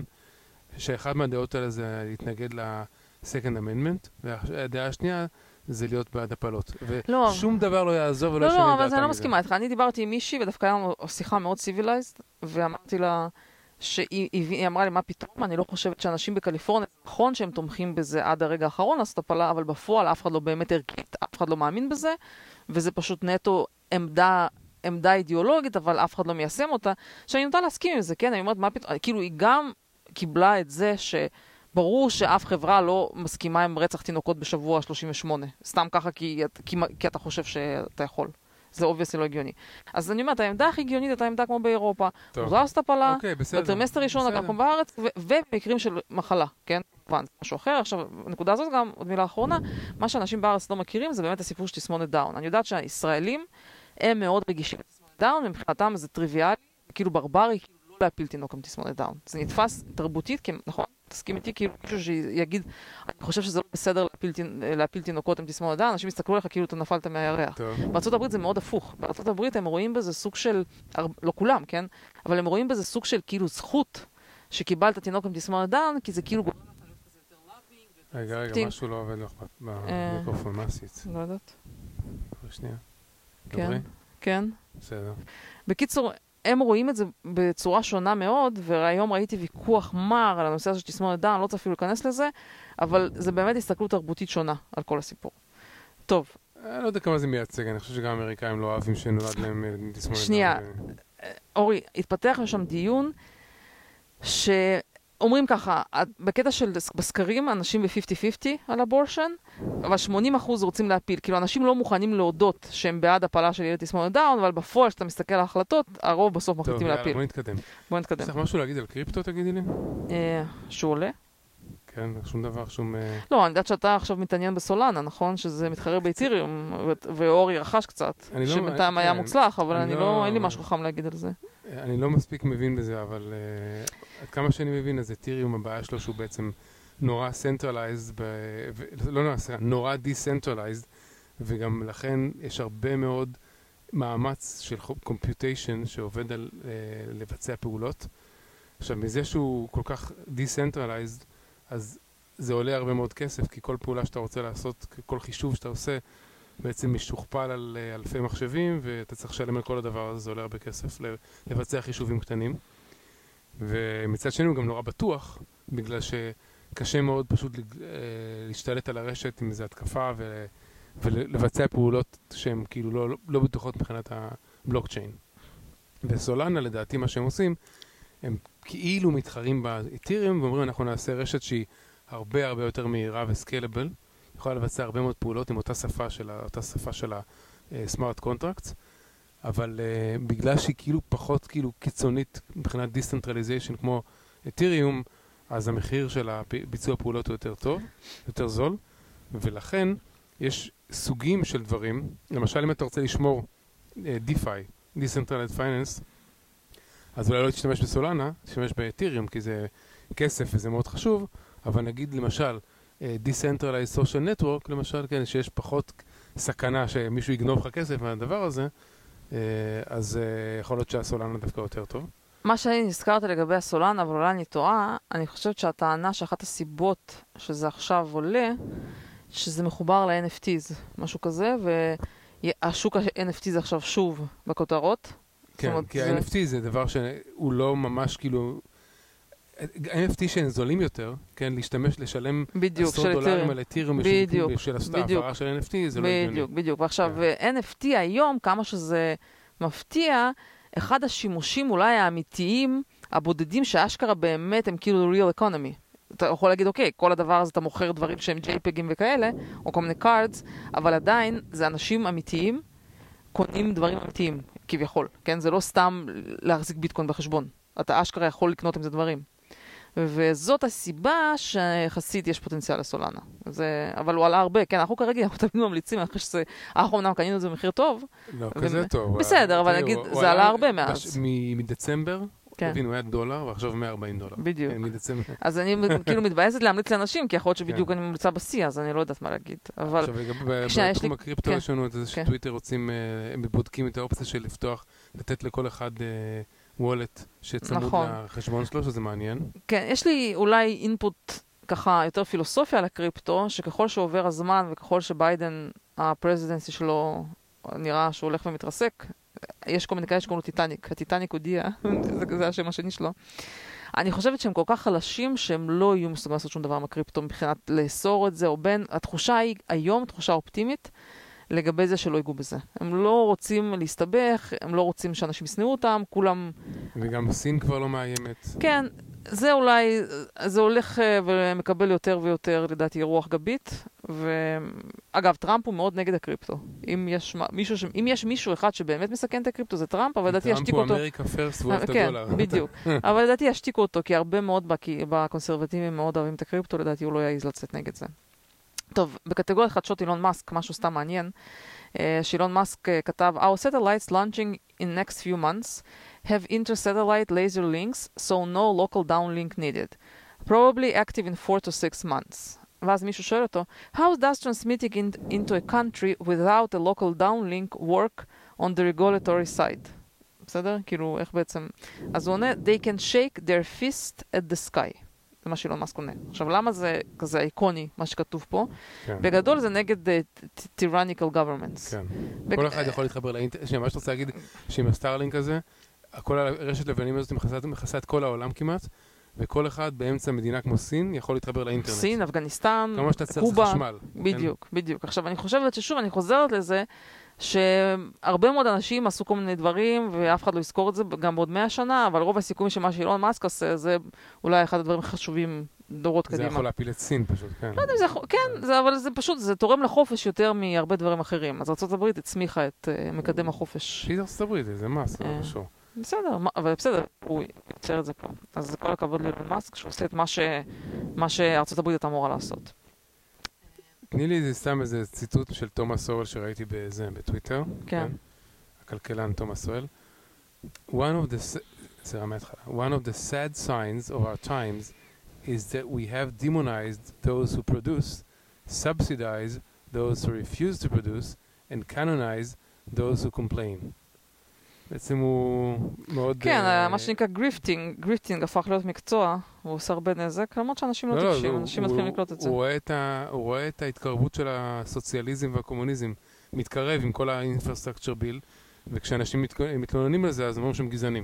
לא, אגב, זה מצחיק כן. אותי, שוב, הנה, תסתכל, ה infrastructure bill הזה, הם יתעסקו עם זה מהבוקר עד הערב, ובסוף יבוא אילון מאסק ויעשה דברים פי מיליון יותר מועילים, יותר זולים ויותר נכונים, והם סתם ישרפו כסף. טוב, בקטגוריית אה, צדקנו, נכון? אז אה, אנחנו צדקנו אז על התרופה. אה, דיברתי על זה, לדעתי, בפרק האחרון, אני רוצה לחזור על זה.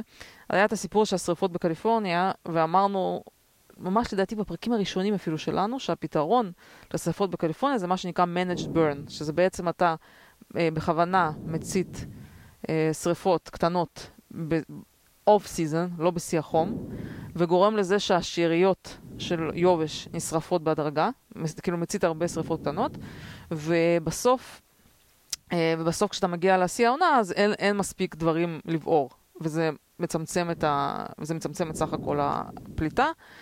אה, ומה שבעצם אומרים, שהשיטה הזאת, למה שלמדו אותה, למדו אותה מהשבטים. מסתבר שהאינדיאנים, לפני מאות שנים, עשו את זה בהרבה מקומות, ופשוט באיזשהו שלב, בקליפורניה, הם כל כך פחדו מהקטע הזה של כאילו, לא נראה להם הגיוני ליזום שריפות, אז הם כל הזמן העדיפו לעצור שריפות, ובסוף הגיעו למצב שצברו איזה מאה שנה של שאריות, שעכשיו זה ארמגדון. אולי נפלה לאינדיאנים המקטרת על ה... תראה, כמו כל דבר, ככל הנראה הם גילו את זה בטעות, כן? אתה יודע, שרפו פה, שרפו שם, ואז גילו שזו שיטה טובה טוב. להימנע. עכשיו, אנחנו שנה שעברה, אני זוכרת שהיה ויכוח פייסבוק על זה, ויש לנו חברים שהתווכחו איתנו, שאנחנו, אני ציטטתי מחקרים, מאמרים, וכאילו כאילו היינו מהפכניים בגישה הזאת, ובאותו זמן ניוסם, המושל, המושל הכושל, אה, הוא טען שזה קונספירציה של רפובליקנים להציע את ה... להציע את יולי, ה-burn, יולי ארוך, managed לא? burns האלה, אוקיי. כן? ואתמול התקבלה החלטה היסטורית בקונגרס של קליפורניה, פה אחד, משהו כמו 78 מול 0, בזה שהם הולכים לאשר managed burns גם בשטחים פרטיים, כאילו החלטה מאוד משמעותית שהולכת לקדם את ה-managed אה, force האלה, אגב, כן? מי שתמך בזה זה טראמפ היה הרבה זמן. כן, ב- ברור, אבל אסור היה כאילו לדבר על זה בגלל שזה כן. הגיע מטראמפ, ועכשיו, עכשיו, אחרי שהם עשו נזק, בסדר, הם חיכו שאנשים ישכחו שטראמפ אמר את זה. כן, אבל אנחנו לא שכחנו, אנחנו. זוכרים פה, בפודקאסט הזה זוכרים הכל. רגע, ומילה אחת אני רוצה להגיד, אבל עדיין, מי שעדיין שוקל, לניוסם, שוקל להצביע למושל הכושל, להשאיר אותו בתפקידו, אל תגידי מושל רגע. רק תדעו שהנזק שהוא עשה בשנתיים האלה שהוא לא טיפל בזה, זה שכמות הפליטה שהייתה מהשריפות בקליפורניה, היא מחקה את כל ההישגים שהם עשו עם רכבים חשמליים, מעבר לאנרגיה ירוקה. כל מה שהם עשו, הפחמן הדו-חמצני שנפלט מהשריפות, בעצם קידם את בעיית אפקט החממה של העולם אחורה, שנים אחורה. זאת אומרת, ניוסם למעשה, בחוסר המעש שלו, החמיר את אפקט החממה. מה לעשות? הוא פושע. זה נקרא פשע נגד הסביבה. והיה לו מה לעשות והוא לא עשה. בגלל גם סיבות פוליטיות. אה, כורים גרעיניים שגם אה, התמודדות עם אה, נכון. אנרגיה ירוקה. נכון, אז כן. אני לא מבינה איך אנשים יכולים להצביע לו. עכשיו, מה שאני רוצה להגיד לצערי, שהוא לא הולך להפסיד, הוא הולך לנצח והוא הולך להישאר בתור מושל, זה מאוד עצוב לי, ממש עצוב לי, אבל לצערי אין סיכוי. זה הניחוש שלך. אני עוקבת, אורי, אתה מכיר אותי, אני עוקבת, אני רואה את הסקרים. לא, הצליחו לשכנע את האנשים שזה ריקול רפובליקני, ואם תצביעו אז אתם תהיו, הקורונה פה תתפרץ, כאילו הפחידו את האנשים. ולמרות ששוב, אני אומרת לכם, אתם, בזה שאתם מצביעים לניוסם, אתם מקדמים את, ה, את האפקט החממה. אתם תורמים לזה. טוב, ג'ני, בואי נתקדם. רגע, אני כן רוצה... אנחנו בהקשר- כבר לא... שעה, אנחנו כבר שעה, שתביני. וצריך לדבר על. שנייה, אבל גנבת לי משהו. כן, אבל נכון? זה משהו חשוב ומשהו עם ניוסם ש... אה, שנייה, אבל אני כן... אז רגע, על ניוסם. מה שאבל הריקול הזה חשף, וזה דבר אחד מדהים, זה שעכשיו פתאום הם הוציאו מכתב שהם טוענים שצריך לעשות audit ל recall של קליפורניה. אחרי שאמרו שזה fake news, קונספירציה, הוקס, שיש סיכוי שהתוצאות הבחירות הן לא טובות ואסור לעשות audit. אבל עוד לא היה בחירות, איך הם רוצים לעשות אז הם? כבר עכשיו זיהו פרצות אפשריות, מה, עכשיו אני, אני קראתי לעומק, זה כל מיני מומחי בחירות בכל האוניברסיטאות, ברקלי והכל, והם ממליצים לעשות את ה audit רק בתנאי נוסים להפסיד, בדיוק, כוכבית, בדיוק. לא, הם מכינים לעצמם את זה שאמרנו לכם לפני הבחירות שצריך עוד... נכון? אנחנו זיהינו, כשאחרי הבחירות, אם הם ינצחו, אז הם- לא לא, יזכירו את יסתדר, זה, הכל יסתדר, ואם הם יפסידו, אז הם יזכירו. כן, זה. מתכוננים, מנהלים, לא, זה לא. שאנחנו סתם רוצים עכשיו עוד מדהים, הפסדנו. כן, הם כן. מתכוננים לזה, עכשיו הם מסבירים למה הם חושבים שצריך לעשות audit, זה מעניין. הם אומרים שבגלל שהרפובליקנים עשו audit, הם פרסמו קטעים של, התוכ... של ה Dominion, כי גם בקליפורניה משתמשים ב Dominion, הם- פרסמו את הקוד של Dominion, או binaries של Dominion online, ועכשיו שלאנשים יש את התוכנה, אז הם יכולים כאילו לתקוף את המכונות. מסתבר שהן לא כאלה בטוחות, כן? ובאותו מכתב הם מודים של-foreign powers, הם יודעים שיש להם, כי המכונות האלה, יש אותן גם בעוד מדינות. התוכנה הזאת, כאילו, זה לא כזה בעיה להוציא את התוכנה הזאת. טוב, בקיצור, הם מודים שזה הכל hackable וצריך אודיט, רק, רק, אה, הם יפסידו. רק אם הם הפסידו, ו- ורק בזה שלהם, כי בבחירות שלפני חודשיים לא. היה בעיה. אין לי בעיה שכל מי שמפסיד בכל בחירות, כן, שידרוש ו- ויקבלו, וגם מי שניצח יוכל להוכיח שהוא ניצח. נכון, למה לא? נכון, למה את זה נהיה פוליטי, כן או לא? כן. אה, טוב, אני לקראת, אני עוברת בגדול לסיום, לסיפור הזה של אה, יש לי פינת בריאות. עזבי, אה. עזבי את הפניות שלך, בלי לא, פינות. למה? פינות. אני מס- אה, לא, דרך אגב, בפינת צדקנו יש גם את הסיפור הזה, זוכר עם הסיפור של הספא? שבסוף, אתה רוצה לדבר על זה או שאני אוותר? את יכולה להגיד את זה בקצרה. בחצי מילה, אם אתם זוכרים, דיברנו על הספא אה, בלוס אנג'לס, שמישהו שם נכנס, מישהו שאמר שהוא טרנסג'נדר, והוא, מבקר, והוא נכנס לח- לחלק של הנשים, והיה שם בלאגן והפגנות, והיו כאלה שטענו שזה בעצם מדובר באיזשהו סוג של סקס אופנדר, שניצל... שנייה, מגני זכויות הטרנסג'נדרים, אה, אה, הם נורא כעסו על זה שפתאום זה, המדיניות היא נגד טרנסג'נדרים, לא לא נותנים לו נגד, להיכנס. אבל כאילו שאנשים, לא, נתנו לו להיכנס, להפך, הוא נכנס פנימה, לא, ואנשים אבל- התלוננו, ואנשים כעסו על אלה שהתלוננו, שהם כאילו לא, לא מקבלים אה, טרנסג'נדרים בצורה כמו שהיו רוצים, כי לפי חוק של קליפורניה, אתה אני צריך... אומר ש- שתומכי הטר- זכויות ה transgenders היו מאוד אה, קולניים בזה שהם, נורא היה חשוב להם שיכבדו את הזכות של אותו גבר, נכון. אה, בוא נגיד מה שהוא היה, אותו כן? טרנסג'נדר, כן. להיכנס ל... נכון, ומי אנשים. שניסה להגיד שאולי יש פה איזושהי בעיה, אז אמרו שזה הוקס וכל מיני דברים כאלה. כן.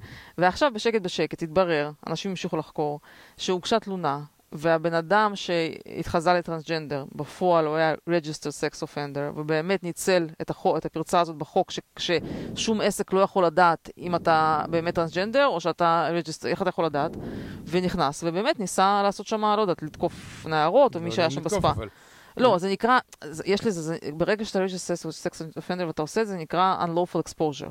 כאילו, אם אתה עכשיו תבוא ותלך ותתפשט מול נערה, אתה לא registered, אז זה... לא משנה, לא חשוב, כן, אם אתה כאילו זה, אז אם, אם כאילו, זה נקרא unlawful exposure, ואני לא יודעת אם הוא בכלא או משהו כזה, והם נאלצו להוציא תיקון ואמרו, אוקיי, אנחנו טעינו ובאמת הייתה פה בעיה ואנשים צדקו. עכשיו, מה אני בזמנו אמרתי? שזה לא, אין פה סיבה להסתיר את הדברים האלה. אתה, ברגע שאתה דן בדברים בצורה פתוחה, ואומר דברים כמו שהם, בסוף אתה מוצא מדיניות שהיא מדיניות טובה ונכונה. צריך להתחשב באלה וצריך להתחשב באלה ולמצוא פתרון.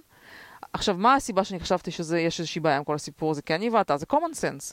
זה, ישר שאלנו, איך יכול, איך הביזנס מסוגל להבדיל בין שני המקרים? איך הוא מסוגל? מה אתם מצפים שהוא יעשה?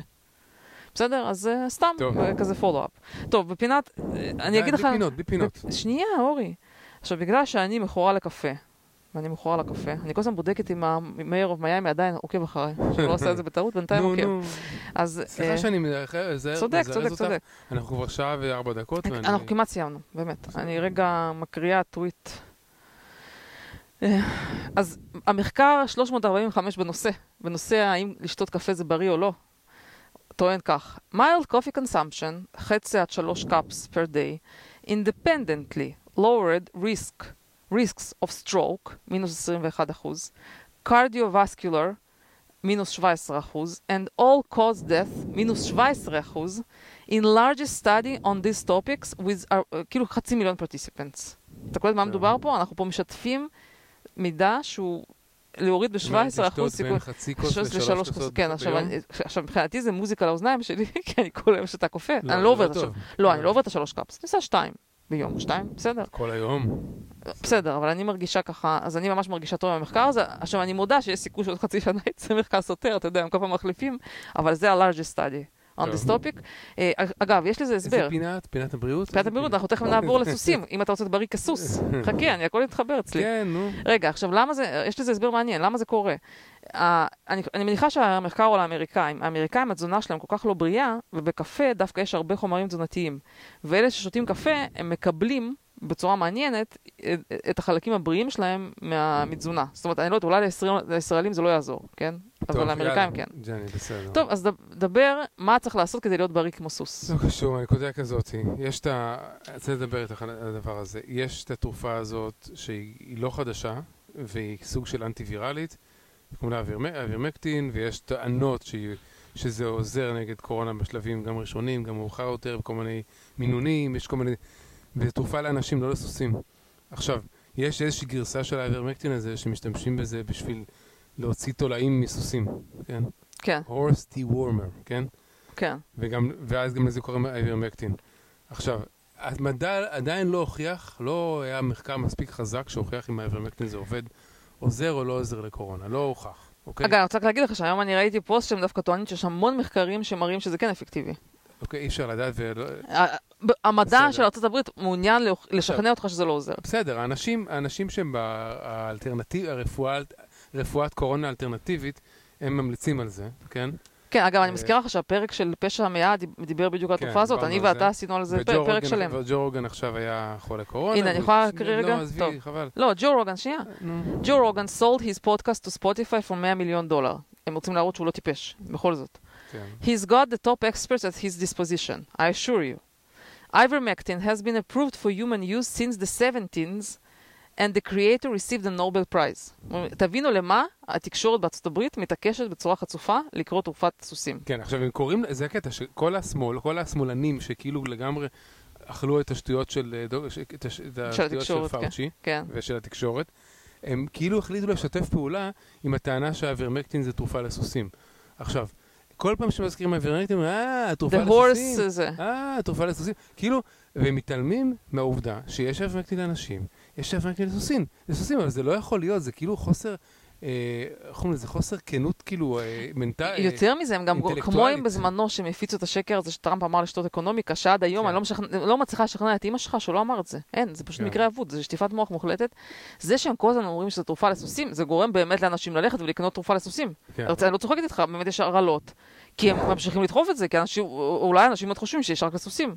מאיפה, מי, יודע, שמע את זה. כולם צוחקים על ג'ו רוגן שהוא שתה תרופה של סוסים, כן? כן, ועכשיו הוא בריא כמו סוס, כי הוא הבריא אחרי יומיים. אבל אני רוצה להגיד משהו על ג'ו רוגן. ג'ו רוגן, קודם כל, בואו נזכיר, אורי. קודם כל, אנחנו ממליצים לכולם להתחסן. יש לנו אנשים שמאזינים ולא התחסנו. תקשיבו, חברים, עבר מספיק זמן בשביל להשתכנע שזה לא מסוכן. ואורי, היום, כאילו, בחרת לא לשלוח לחברים האלה שלא התחסנו איך נראה מהלך מחלה.